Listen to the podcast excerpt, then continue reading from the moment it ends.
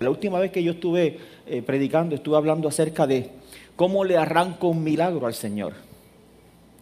Estuvimos viendo eh, a través de la Biblia que, que cuando Dios le habla a sus siervos en la Biblia, Dios le dice, te di esto, normalmente esa expresión, te di esta tierra, te di Jericó, entregué a ese enemigo en tus manos, en el mundo real eso no ha pasado. Pero sí sabemos que en el mundo espiritual sí ocurrió. Y que estos hombres de Dios lo que hacen es, con sus corazones llenos de fe, ellos van y creen lo que Dios dijo y se lanzan.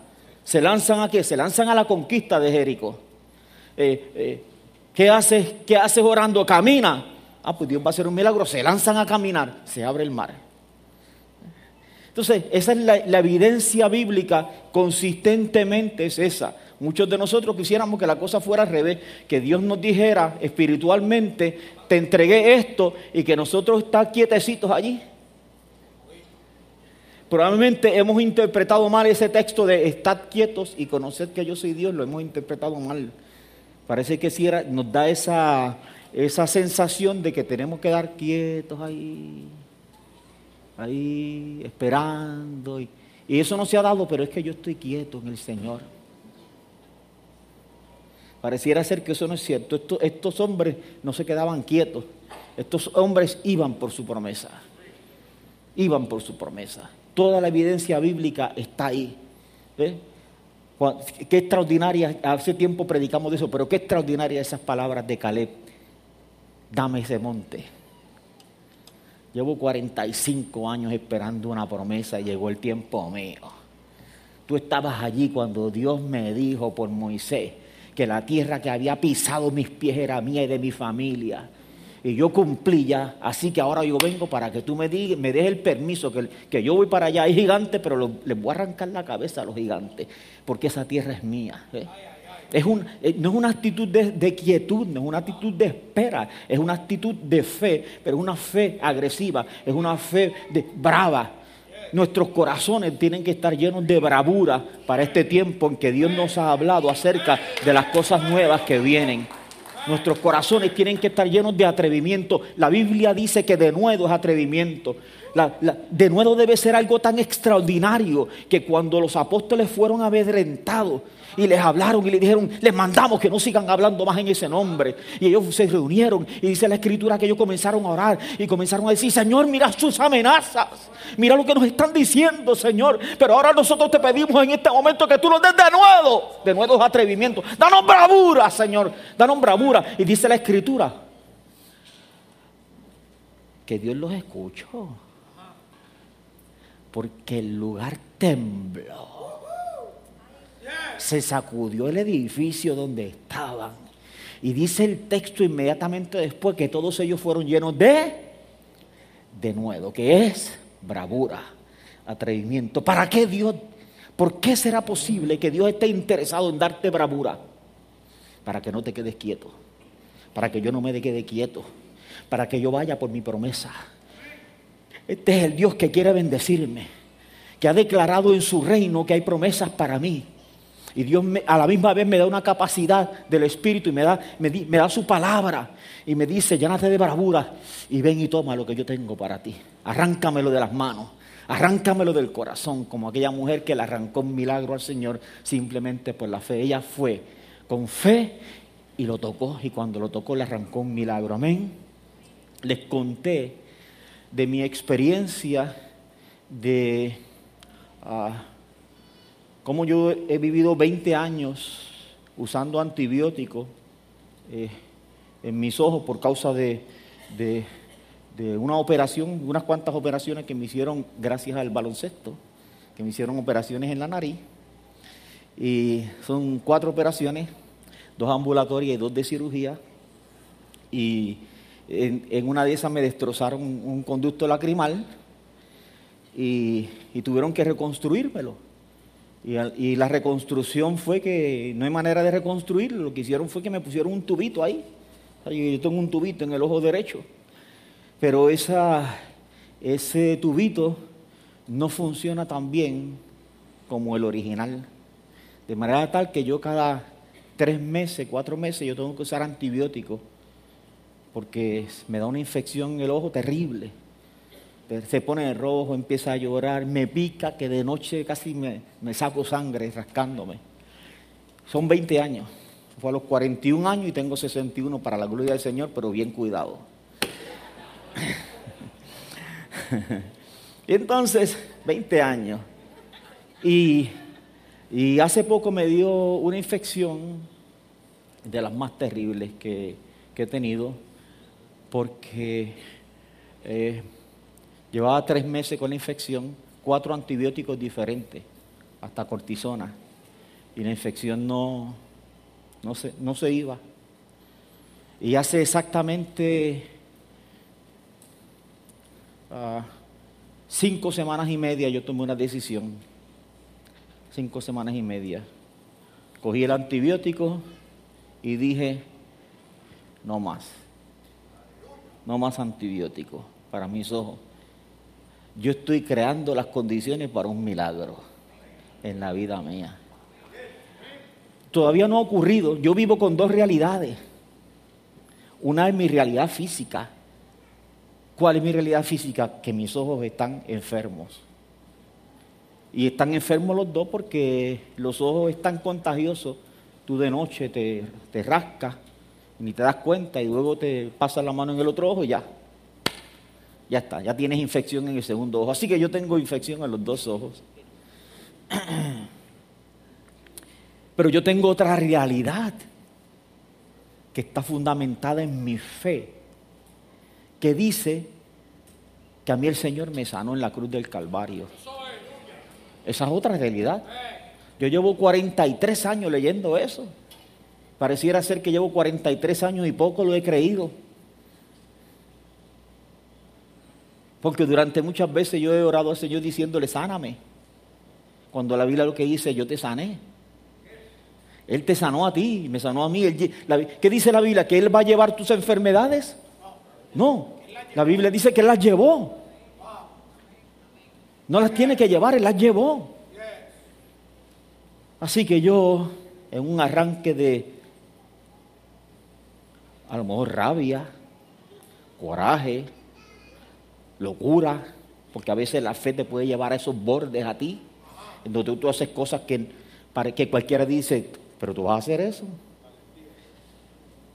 Bravura, yo dije, no más. Y aquí estoy, llevo cinco semanas tengo días mejores, bastantes días mejores, algunos días malos.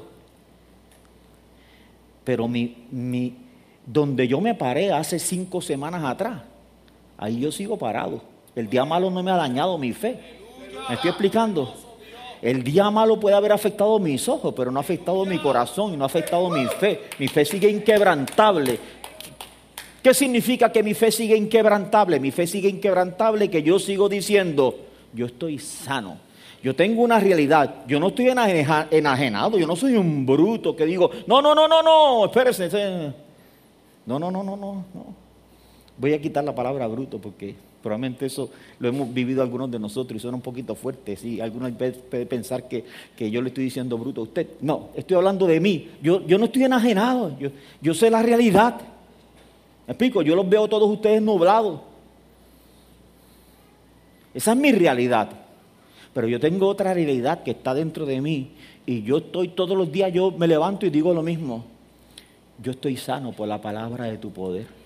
Yo estoy sano porque tú me sanaste a mí. Y esta realidad, va a llegar el momento en que estas dos realidades que son contrarias se tienen que seguir enfrentando.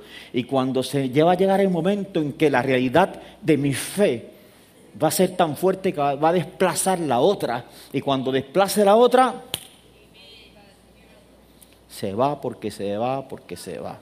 Hace muchos años le conté que una vez yo eh, tuve un accidente jugando baloncesto también, no béisbol ni, ni voleibol, todo lo que me ha pasado ha sido en baloncesto y algo también en boxeo también, pero baloncesto y me dio, se me cayó el hombro, una bursitis, me inyectaron cortisona, me dieron toradol, pero qué va. Yo, yo quería tomar toradol porque me quitaba el dolor. Hasta que después de una semana el doctor me dijo, mm, no te las puedo dar otra vez, tienes que cogerte un brequecito y, y ya, nada me resolvía. Pero un día, en la segunda dosis de Toradol, que las tenía yo junto a la nevera de, mi, eh, de la cocina, como quiera, yo iba a jugar a baloncesto, me ponía hielo, me ponía hielo, me ponía hielo, y con dolor iba, después que el músculo se calentaba, pues dejaba de molestar, yo iba a jugar dos horas, y cuando regresaba, y yo estaba con ese dolor y voy para la nevera, y cuando yo voy y abro el gabinete para coger el astorador, yo escucho una voz. Si fue Dios o no fue Dios, esta fue la voz que yo escuché, que me dijo, te vas a hacer esclavo. Y yo contesté a la voz, yo le contesté, no Señor. Así que para mí era el Señor. Inmediatamente que yo escucho esa voz, inmediatamente que yo contesté, no Señor, ¡boom! Romanos 4:17 me golpeó por dentro. Con tanta fuerza que dice, el Dios que llama las cosas que no son como si fueran. Y ahí me armé de fe, ahí mismo. Solté el frasco de pastillas y dije, no me lo voy a tomar. Y miré mi brazo y le dije, yo sé que tú estás enfermo, pero yo ahora mismo yo te llamo sano, porque yo creo lo que dice la escritura, el Dios que llama las cosas que no son como si fueran. Aunque estés enfermo, yo te llamo sano. Empecé a llamarlo sano todos los días, todos los días, todos los días. Al cuarto día de eso yo no podía guiar con, con la mano izquierda, no podía guiar. Al cuarto día yo venía por ahí, por esa carretera 653, cuando voy a doblar ahí, para acá, que ya yo llevaba unos... Yo normalmente guío con la mano izquierda, o con las dos o con la izquierda, pero hacía días que no guiaba con la izquierda. Cuando voy a doblar por ahí me doy cuenta que giré con la mano izquierda y cuando giré con... Yo dije, adiós, giré con la mano, yo estoy sano, estoy sano. Es cierto, el Dios que llama a las cosas que no son, como si fueran. Ahora, mi experiencia personal no debe interpretarse jamás en la vida como una postura teológica de nuestra iglesia en la que aquellos hermanos que tomen medicamentos le estamos diciendo renuncia a los medicamentos. No, no, no, no, no, para nada. Yo sería un irresponsable si yo le digo eso. Mi experiencia fue una experiencia de fe explico? sería imposible que alguien por fiebre diga, ay, eso, estuvo bonito, eso que el pastor dijo, y, usted suelte unos medicamentos y, no haya sido motivado por fe y tengan que correr con usted a la clínica y esté a punto de morirse por causa de que usted interpretó mal algo que estábamos enseñando. Para nada. Es más, déjeme explicarle. Esa fe que yo tuve fue para mis ojos, porque los otros días comí algo y me sentí mal. ¿Y sabe lo que hice? Me tomé un Alcacersen. y a los tres minutos estaba bien. Me estoy explicando. Yo no estoy diciendo que usted renuncie a los médicos, para nada. Absolutamente que usted no se tome un medicamento, para nada estoy diciendo eso. Creo yo que Dios puede eh, reproducir mi experiencia en otras personas que tengan alguna condición y en algún momento dado usted tenga un arranque de fe y usted diga, la verdad es que yo siento que yo tengo que luchar por esta. Yo creo que sí, eso puede pasar. Y yo creo que si pasa ese evento, vamos a escuchar igualmente algunos testimonios o muchos testimonios de hermanos que van a ser libres de enfermedades o que pueden ser libres de condiciones simplemente porque hicieron algo diferente, porque creyeron en un momento dado, porque una, recuerde que una palabra, una palabra llena tu corazón de fe. Eso es lo que nosotros necesitamos para, para caminar en fe, una palabra. Amén. Ok. Ah, la Biblia, ya eso era simplemente una introducción que quería, un, repaso de, de, las cosas que habíamos eh, estado diciendo, que pienso que, es bueno uh, nosotros mirarlo. Mateo 4:17, Jesús dijo, en Mateo 4:17, él dijo lo siguiente. Dice la escritura, desde entonces comenzó Jesús a predicar y a decir, eh, desde entonces, eso fue después del bautismo de él, comenzó a decir, arrepentíos porque el reino de los cielos se ha acercado. Interesante, él no fue el primero que lo dijo. Antes de Jesús decirlo, Juan el Bautista lo dijo. Ahora miremos un segundo. Son 400 años de silencio. Antes de estos eventos, antes de la manifestación de Jesús, son 400 años de silencio. De silencio en la Biblia, en, que ellos no escuchaban nada, no había profetas. No había profetas, no había milagros, no pasaba nada. ¿Dónde estaba Dios? Ellos no sabían. Moisés estuvo unos cuantos días en el monte y se volvieron locos. Hicieron, a, los pocos días crearon un becerro y lo adoraron. ¿Se acuerdan? Que hasta cuando Moisés bajó y se encontró con su hermano, con Aarón, que era su boca, le dice a Aarón, Aarón, ¿qué es esto? Y le dice, yo no, Aarón, esta fue la contestación de Aarón. Le dice, yo no sé. El pueblo trajo oro. Dice, lo tiramos ahí, salió ese becerro. Esa fue la contestación, qué genio. Yo no sé. Tiramos el oro ahí, mira, salió ese, salió ese animalito. Sí. No asumir responsabilidad es una característica de nosotros los seres humanos, que no asumimos responsabilidad por las cosas que hacemos y pensamos que somos libres de las consecuencias, pero jamás en la vida. 400 años de silencio y de momento aparece un individuo con una apariencia no muy bonita porque está vestido de una forma que no es muy atractiva y está diciendo arrepiéntanse, el reino de los cielos se ha acercado, generación de víbora. Y su lenguaje es un poquito también fuerte, pero están ocurriendo cosas, la gente se está convirtiendo, están ocurriendo milagros por. Y después de eso, al poquito tiempo llega otro personaje más, este Jesús que dice lo mismo dice, arrepiéntanse porque el reino de los cielos se ha acercado. Ahora, la, la pregunta sería, ¿para qué Jesús acerca su reino? ¿Sería porque quiere estar cerca?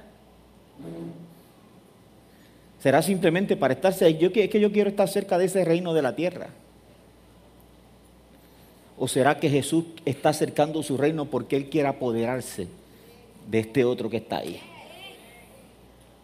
A mí eso me suena a invasión, ¿verdad que sí? A, mí eso me suena a eso, a invasión. A un Jesús que vino, que Él tiene un reino que es de Él. Y su reino, comparado con este de aquí, su reino es poderoso, gigante. Su reino es glorioso. En su reino todas las en su reino, su reino no tiene problemas. En su reino no hay problema. En su reino no hay muerte. En su reino no hay enfermedad. En su reino no hay tristeza. En su reino, hermanas, ustedes no van a envejecer. Nosotros, algunos. su reino es perfecto, es extraordinario. No solamente es extraordinario, todo lo que él dice se hace. No se cuestiona nada. ¿Para qué quiere meterse acá? Para invadirlo, para tomarlo, para establecer su reino aquí. Y Él está diciendo, hey, el reino de los cielos se ha acercado. Para que haya un reino se necesitan cuatro cosas. Se necesita primero un rey. Se necesitan súbditos. Se necesita un territorio y se necesitan leyes. Esas son las cuatro cosas que se necesitan para, para que... Él tiene ese reino allá. Él tiene leyes, Él tiene súbditos, Él tiene un territorio. ¿Qué? Todo lo que existe. y Él es el rey. Y viene a invadir este. Él acerca su reino aquí porque Él tiene la intención de tomarlo. Pero él dijo algo interesante, él dijo, es, eh, el buen pastor da su vida por sus ovejas, el asalariado entra por la puerta de atrás. Jesús no entró por la puerta de atrás, Jesús entró por la puerta del frente. Jesús entró por la puerta del frente, se presentó, el diablo lo vio. Él, no vino por la puerta de atrás escondida. Él dijo, yo voy a tumbar al que tiene el poder. Después que yo tumbo al que tiene el poder, el poder es mío. Eso fue todo. Tan sencillo como eso. Eso fue lo que ocurrió en la cruz del Calvario. Cuando, cuando nosotros hablamos, en la Biblia se habla acerca del, reino de los cielos. Es interesante porque en la Biblia nosotros encontrar dos términos. Reino de los cielos, que lo habla Mateo, pero los demás evangelios hablan reino de Dios. Pero es exactamente lo mismo. El reino de los cielos es el reino de Dios. Es exactamente lo mismo. Ahora, interesante, Jesús dice que el reino se acercó, ¿cierto? Preguntando por los fariseos en Lucas 17, 20, ¿cuándo había de venir el reino de Dios? Les respondió y dijo, el reino de Dios no vendrá con advertencia, ni dirán, él o aquí o él allí, porque aquí el reino de Dios está entre vosotros. Pero también existe otra realidad en la Biblia, que la Biblia dice que el reino de Dios vendrá. Jesús está tomando la cena, dice, de cierto digo que no beberé más del fruto de la vida hasta aquel día en que lo beba de nuevo en el reino de Dios. Y no solamente eso, cuando nosotros los discípulos le pidieron, enséñanos a orar, él dijo, oren de esta manera, venga tu reino. Así que cuando hablamos acerca del reino de los cielos, del reino de Dios, existen dos realidades que están en medio de nosotros y que viene. Pero ese lenguaje no es extraño para nosotros, ¿verdad que no? El Señor está en medio de nosotros, ¿cierto? Y viene también. Son dos realidades que están ahí. Él está contigo, ¿verdad que sí? Seguro que sí. ¿Verdad que nosotros sabemos que Dios no nos deja nunca a nosotros? Pero hay algunas reuniones que, como dice Harry Maldonado, se metió Dios. Adiós, pero dice, ¿qué pasó? Si Él siempre está con nosotros. Y es como una manifestación más poderosa del Señor. Y por otro lado sabemos que vendrá el día, el que vendrá con gloria y con poder para establecer su reino. Amén. Venga tu reino, hágase tu voluntad como en el cielo, así también en la tierra, porque en el cielo solamente se hace lo que Dios dice. Amén. Si nosotros vamos un viaje rapidito por la Biblia, nosotros vamos a ver que Dios creó todo lo que existe, ¿verdad que sí? Todo esto también lo creó Dios, que Satanás se rebeló contra Dios, que cuando Satanás se rebeló contra Dios, lo sacaron de allá arriba, del reino de los cielos, que lo lanzaron probablemente por aquí, por un lugar bien cerca de nosotros, este, lo lanzaron y que él automáticamente se apoderó de todo esto. La Biblia lo llama el príncipe de este mundo, la Biblia reconoce la autoridad que Satanás tiene. Y de hecho, no solamente la Biblia lo reconoce, sino que Jesús se la validó, porque cuando Satanás fue a tentar a Jesús, Satanás le dijo en Lucas 4:6, le dijo el diablo, a ti te daré toda esta potestad y la gloria de ellos porque a mí me ha sido entregada y a quien quiero la doy. Y Jesús no le dijo a Satanás, embustero. ¿Verdad que no? Jesús no le dijo, a ah, diablo mentiroso, tú que estás diciendo esas cosas que no son ciertas, para nada. Así que cuando Dios crea al hombre, Dios lo pone en la tierra y Dios le da autoridad, autoridad al hombre para que él recupere aquello que es de Dios, pero el hombre por causa del pecado pierde la autoridad. Así que se queda Satanás con la autoridad que tenía. Pero Cristo en la cruz vence haciendo algo extraordinario. Cristo recuperó la autoridad. La Biblia dice en Colosenses capítulo 2, verso 13 al 15, dice, y a vosotros, estando muertos en pecados y en la incircuncisión de vuestra carne, os dio vida juntamente con él, perdonándoos todos los pecados anulando el acta de los decretos que había contra nosotros, que nos era contraria, quitándola de en medio y clavándola en la cruz. Y mire lo que dice aquí, dice, y despojando a los principados y a las potestades, los exhibió públicamente, triunfando sobre ellos en la cruz. ¿Sabe lo que eso significa? Que Jesús no solamente venció, los humilló cuando el texto está diciendo, cuando el texto está diciendo lo que los exhibió públicamente, la idea del verso es que Jesús hizo esto en la cruz. No solamente venció para darte vida a ti, para darnos salvación, para darnos salud, para darnos una, una vida eterna con, él, con Él, para disfrutar de su gloria, sino que a, a, a los principados y a los potestades Él los humilló públicamente. Dijo, ¿dónde está el poder que ustedes tenían? ¿Dónde está o muerte tu aguijón? ¿Dónde o sepulcro tu victoria? Satanás pensaba que le estaba quitando la vida, pero nosotros sabemos la verdad. Él dijo, ¿qué, ¿qué dijo él? Él dijo, a mí, a mí nadie me quita la vida. Yo la pongo, yo la vuelvo a tomar. Él la puso y él la volvió a tomar. ¿Sabe por qué? Simplemente porque Él es el Rey de Reyes, Él es el Señor de Señores, Él es el Dios tuyo, Él es el Dios mío, Él vive dentro de ti, Él vive dentro de mí y Él sigue teniendo planes contigo. Y el poder que levantó a Cristo dentro de los muertos, como decía de los otros días, decía Lucy también el viernes, la dinamita, el dínamo que levantó a Cristo dentro de los muertos, está dentro de ti, está dentro de mí. No se ha cortado su poder quebrantó el poder del pecado, despojó y humilló a, todos los que tenían el poder.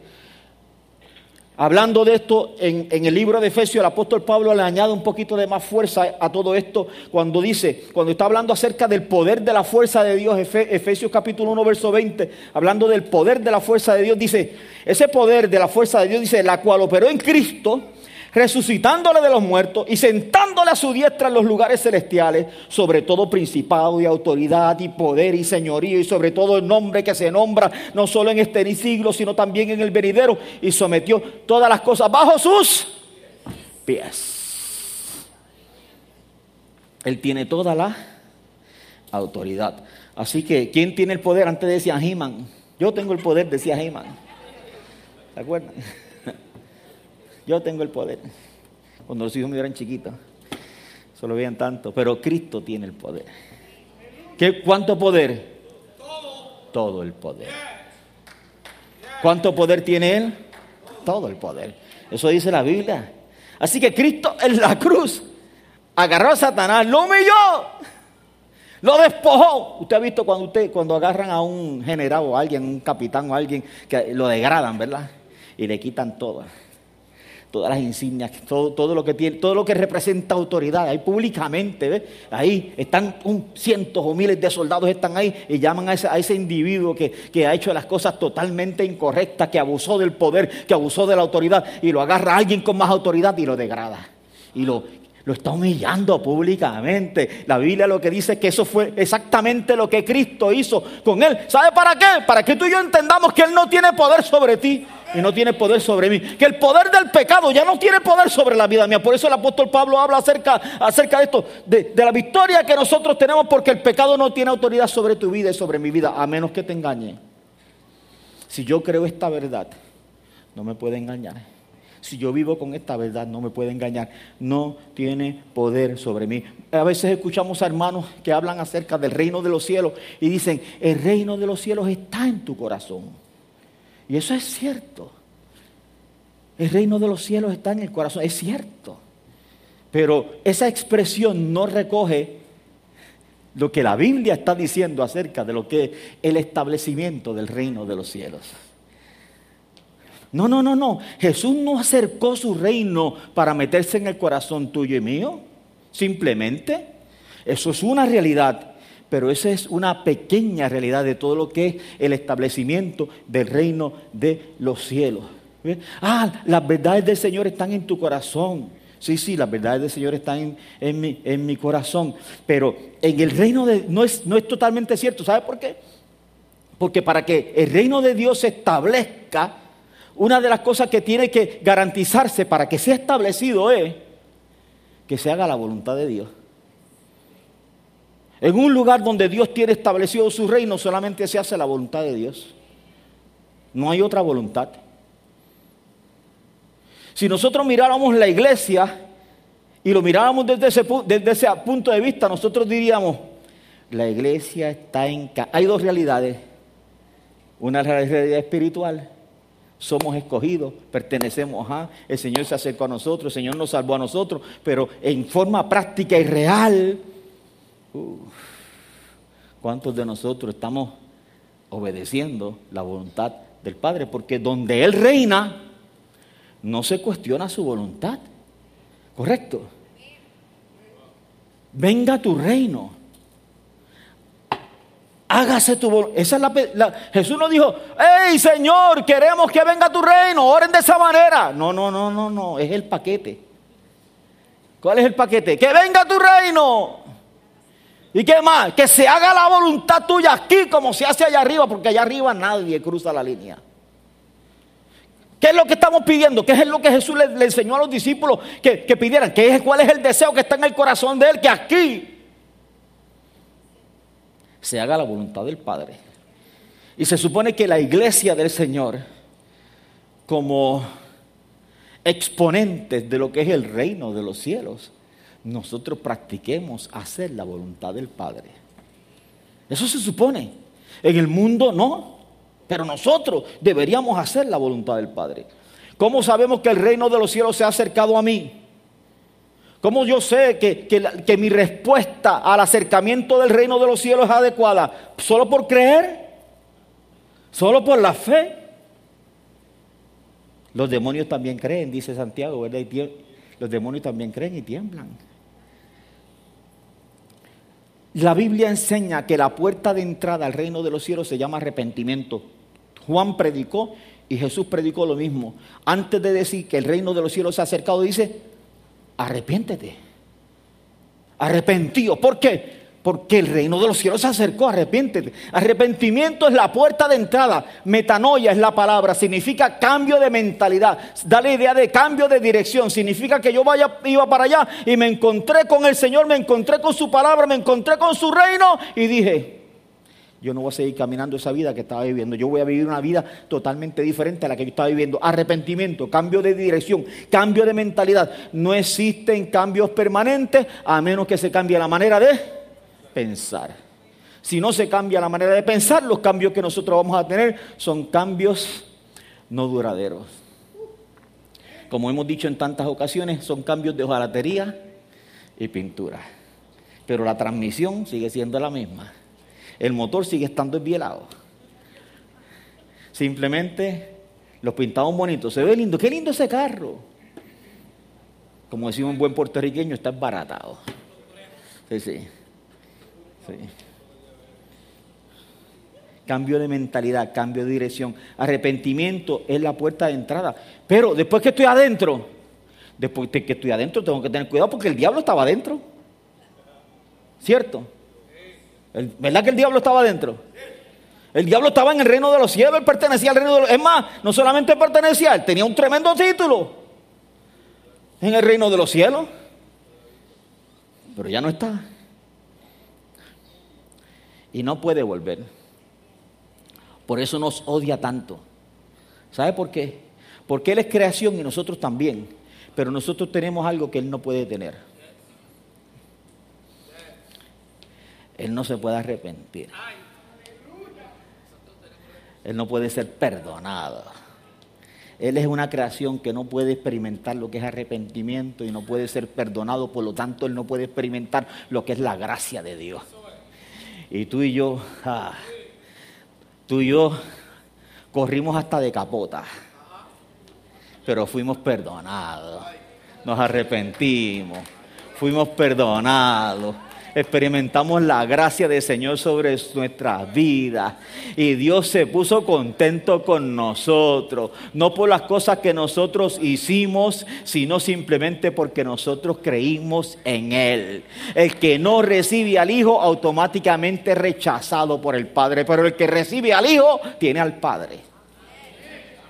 Por eso es que el diablo nos odia. ¿Cómo será que esta gente él los quiere más que, usted sabe, dos hijos, él los quiere más a ellos que a mí. A mí, yo hice una cosa y yo hice una cosa y no me perdonó. Yo hice una cosa y me votó de allá arriba, sin más oportunidad. Y esta gente han hecho tantas cosas. Y él los perdona y los perdona. Y no solamente eso. Se hizo hombre y dio su vida por ellos. Derramó su sangre por ellos. Él los tiene que amar de una manera como yo nunca he sentido amor. Tiene envidia porque somos la mejor creación del cielo. Fuimos creados para ser hijos. Fuimos creados para tener una relación con el Padre. Fuimos creados para disfrutar una eternidad con el Padre. Y el diablo nos odia porque Él no puede tener eso. Él pertenecía al reino de los cielos, pero lo sacaron porque decidió un día que no quería hacer las cosas como el padre decía. Eso se llama rebelión. ¿Correcto? Rebelión. Un súbdito que no obedezca al rey es un súbdito en rebelión. Y nosotros, que somos hijos de Dios. Y nosotros somos hijos del rey. ¿Qué de nosotros ay Señor, te amo. Pero el Señor dice así, el Señor dijo, dice, deja los rencores, deja las caras largas, deja la gritería, deja los enojos, deja de inventar, deja de... Me estoy explicando bien, ¿verdad? Deja la tramposería, deja la listería,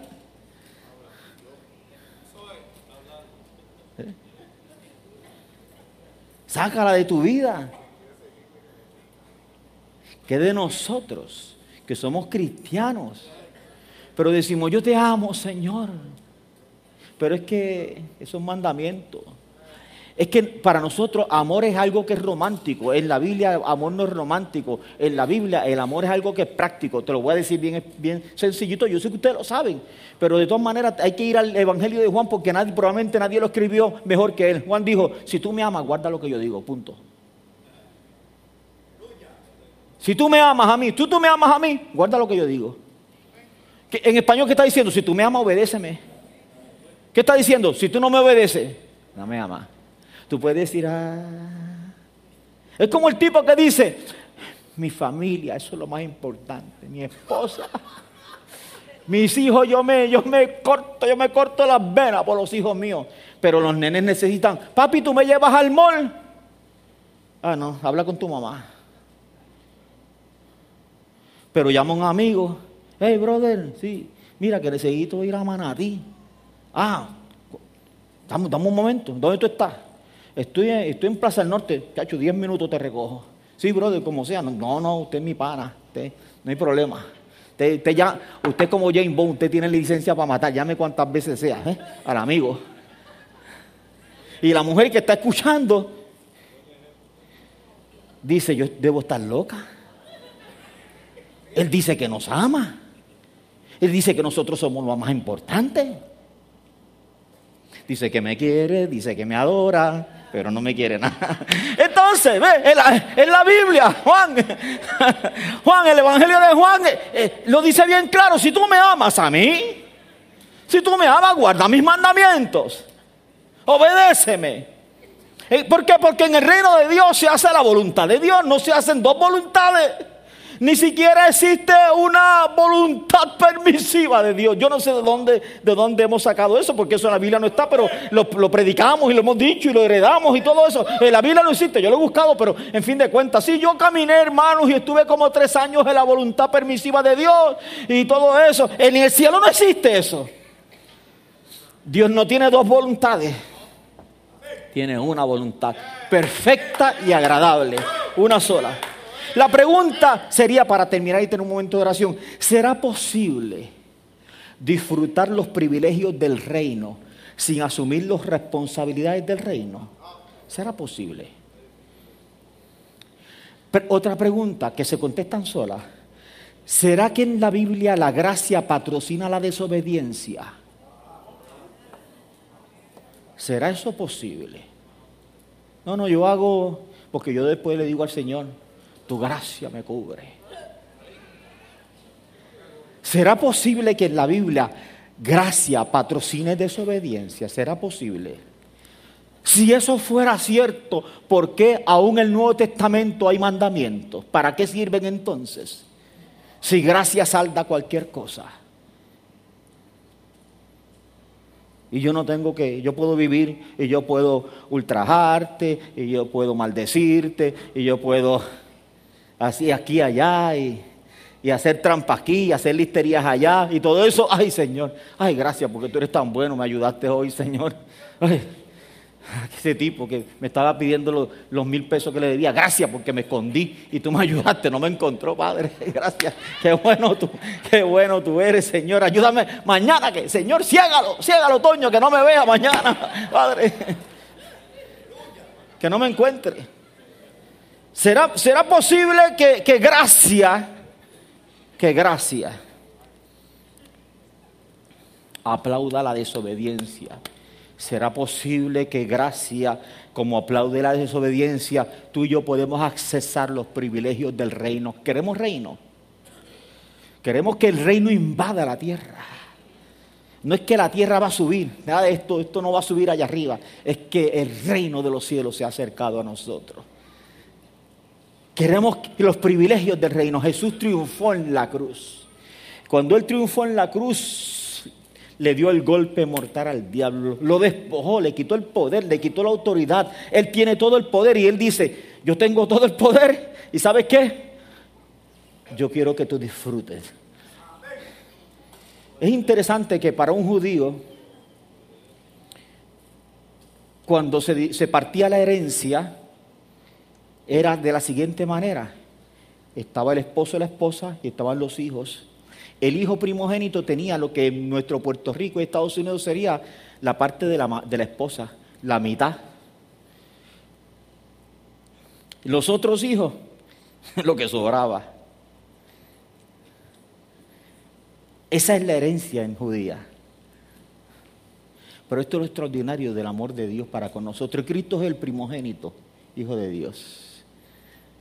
A él le dieron toda la herencia. Él no dijo, yo soy el hijo primogénito, por lo tanto yo voy a tener más y ustedes van a gozar de un poquito. Ah, ah, ah, ah. Todo lo mío es tuyo. Todo lo mío es de ustedes.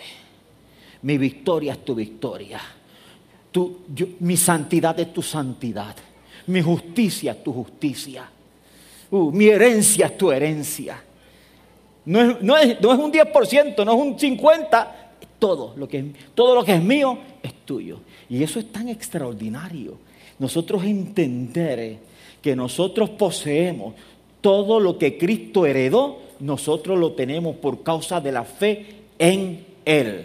De manera tal que nosotros somos más que vencedores. Por eso la Biblia dice que somos más que vencedores. Es una, es una promesa, pero es una realidad en nuestras vidas. En el mundo espiritual nosotros somos más que vencedores en la medida en que yo creo esa verdad, esa verdad se está apoderando. Pero no solamente eso, su reino va a ser establecido, pero en lo que la chave viene, como decimos nosotros, con, el poder desplegado en la cruz del Calvario, Él accesó cosas para nosotros, salvación, salud, paz, gozo, victoria sobre el pecado. Todo eso tuyo lo podemos accesar. No tenemos que esperar a que Él venga y establezca su reino para tener acceso a eso. Eso lo tenemos por causa de creer en Él, por causa de ser unos practicantes de la fe y por causa de vivir bajo los principios del reino de los cielos. Así que si tú y yo queremos, queremos decir, Señor, queremos que tu reino venga.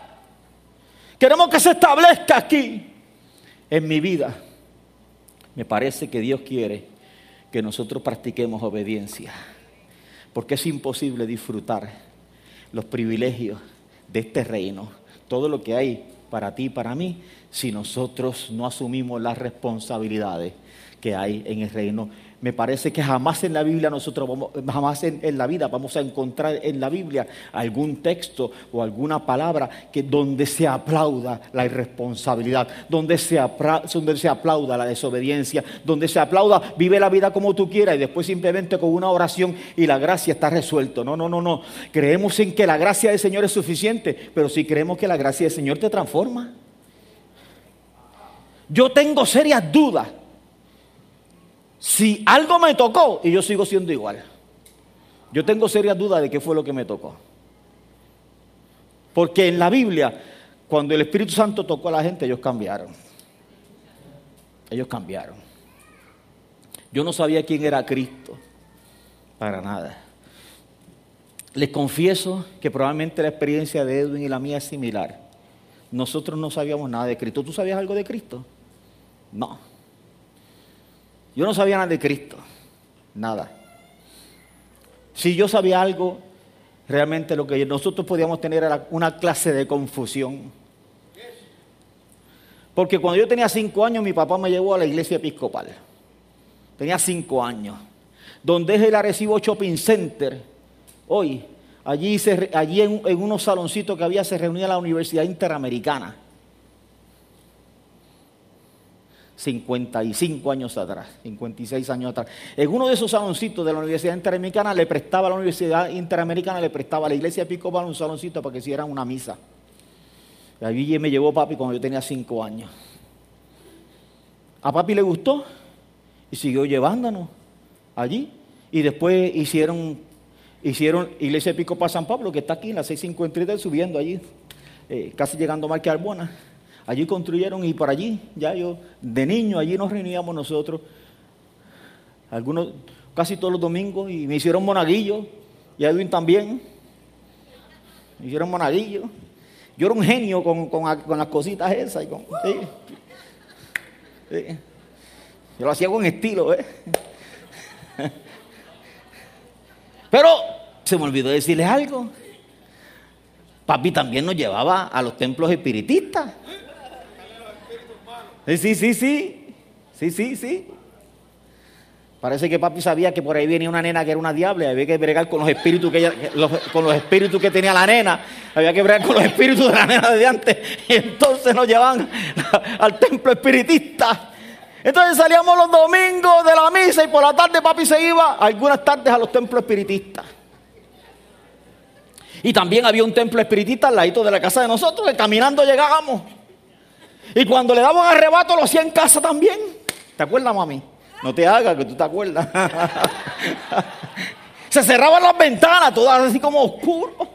Se cerraban las ventanas, se ponían unos, envases de agua con matas y todo en las mesas, todo así en místico, todo eso. Y allí se reunía y comenzaban. Y la gente pasaba los espíritus, ¿verdad? Otro día les explico lo que es eso, ¿verdad? Porque estoy terminando. Pasaban los espíritus y salían voces y algunas voces eran mujeres que hablaban como hombres y todo eso. Y yo estaba así fascinado. Tenía 14 años, 15 años hasta que llegué a esa edad y ya no me gustó ni la iglesia ni el espiritismo. Se acabó. A Isita yo creo que le gustaba. Porque allá en un templo espiritista le dijeron que llevase una profeta. No, miento. No. Es, cierto, es cierto, es cierto. Ah, tú no sabes, no, sabes, no se acuerda de la moneda, pero le dijeron que iba a ser una profeta allá en un templo espiritista, pero yo a esa edad yo salí de ahí, no volví nunca más, no me interesaba la religión, no me interesaba el espiritismo, no me interesaba Cristo. Cuando yo iba a jugar baloncesto yo repudiaba a los catacumbas que llegaban a la cancha a, predicar. Y yo me molestaba. Y todos los muchachos se recogían y yo trataba de, buscar a alguien que decía, juega conmigo, yo voy a esa gente, ven, vamos a jugar. Yo seguía tirando la bola, tirando la bola. A veces la bola brincaba y caía donde yo estaba ya tocando guitarra y con la conga. Y venía alguien buena gente de los catacumbas y me daba la bola y yo seguía jugando baloncesto. Porque no me interesaba Cristo. Para nada. Pero un día, 19 de septiembre de 1973, 17 años, sin estar interesado en Cristo, Él sí me alcanzó. Oh. Yo no sabía quién era Él, pero Él me cambió. Para mí es imposible que Cristo, que Cristo se meta dentro de ti y tú sigas siendo igual. No puede ser igual. Si tú sigues siendo igual, tú tuviste una experiencia emocional bonita. Pero todavía tú tienes que convertirte a Cristo si tú sigues siendo igual, si, no, si algo no cambia, si no te, da deseo de dejar de hablar sucio, si no te da deseo de dejar de ver pornografía, si no te da deseo de... Algo. Hay que arrepentirse, porque el arrepentimiento es cambio de dirección. Arrepentirme es que yo deseo con la fuerza de mi corazón tener una vida diferente. Y eso es, lo que, eso es lo que hace Cristo cuando se mete dentro de ti, cuando se mete dentro de mí. Y si esa no es tu realidad, tú lo necesitas. No importa que lleves 10 años en una comunidad de fe o 15 o estés comenzando, tú lo necesitas. Amén. Tú te puedes poner sobre tus pies. Bendito el nombre de Jesús. ¿Qué le parece si tenemos un momento de oración? Hay alguien en esta mañana que quiere tomar una decisión por Jesús. Hay alguien que quiere venir al camino. Hay alguien que entiende lo que estamos hablando y dice, wow, yo necesito eso. Yo necesito recibir a Cristo en mi vida. Hay alguien. Si hay alguien, yo te invito a que tú levantes la mano, lo que queremos orar por ti. Para nada es humillarte. Todos nosotros hemos pasado por este proceso, todos nosotros tomamos esta decisión. Hay alguien que quiere que quiere, que, quiere decir en esta mañana, yo necesito a Cristo, lo necesito con toda la fuerza de mi corazón, yo necesito que Él me cambie, yo necesito que se meta dentro de mí, que se metió dentro de ti te cambió, que se metió dentro de Edwin y cambió a Edwin, que se metió dentro de Lucy y cambió a Lucy, que se metió dentro de tantos de nosotros y nos ha cambiado. Hay alguien en esta mañana que quiere darle una oportunidad. Hay alguien que se extravió del camino y dice, yo quiero reconciliarme, yo quiero volver al camino. Yo me extravié, me extravié del camino, yo quiero volver. Bendito el nombre de Jesús. Bendito el nombre de Jesús. Bendito el nombre de Jesús. Entonces vamos a hacer algo bien sencillito. Yo te invito, si tú puedes acercarte hasta aquí, vamos a tener un momento de oración. Bien sencillo. Para decirle al Señor, Señor, oh, tu palabra es exigente, es cierto. Yo quiero, yo quiero.